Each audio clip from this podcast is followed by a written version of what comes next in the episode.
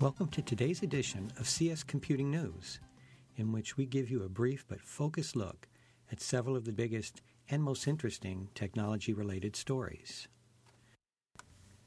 Our first story is New study details information security problems with U.S. healthcare companies.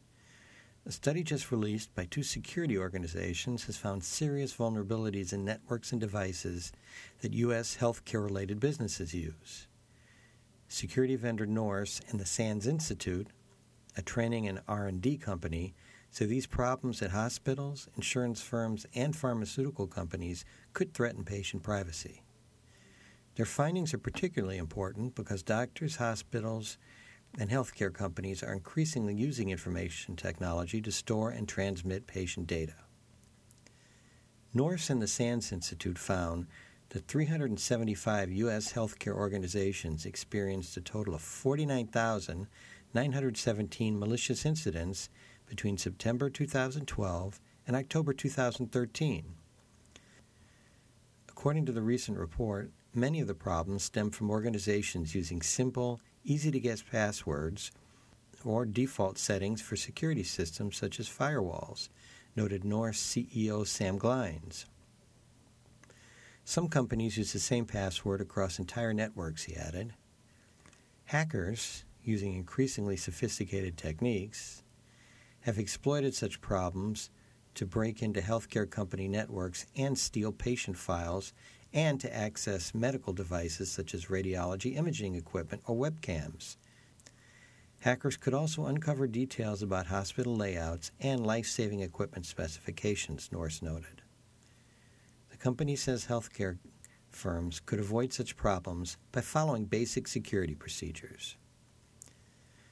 Our second story is Google develops smartphone that views the world in 3D. Google is working on a smartphone that's aware of its environment and that can track its movements in three dimensions. According to the company, these capabilities could let the phones help blind people travel in unfamiliar settings, map indoor areas, facilitate single and multiplayer games that take place in physical spaces, and process sensor data. Google says the new technology would help phone users because its awareness of motion and space reflect the way people deal with their environments.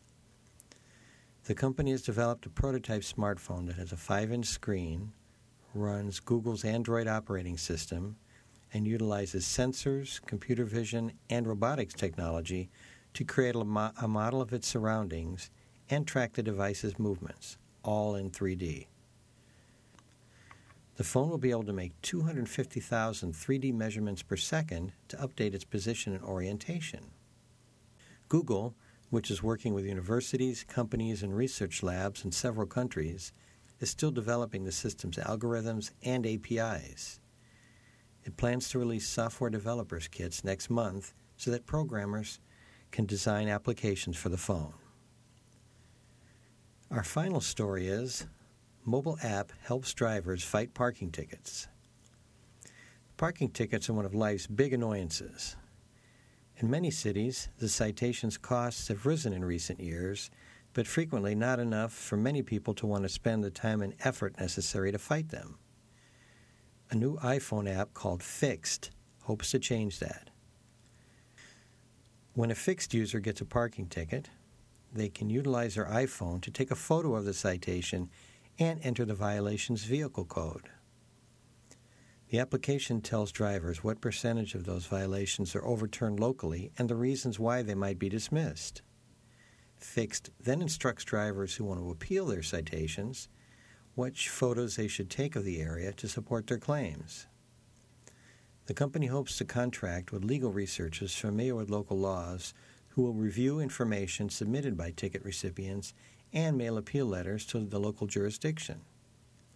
People will pay the fixed company 25% of the citation amount if they beat their tickets and nothing if they don't. The app will launch first in San Francisco. The company hopes to expand other cities and one day offer similar services for other types of traffic violations.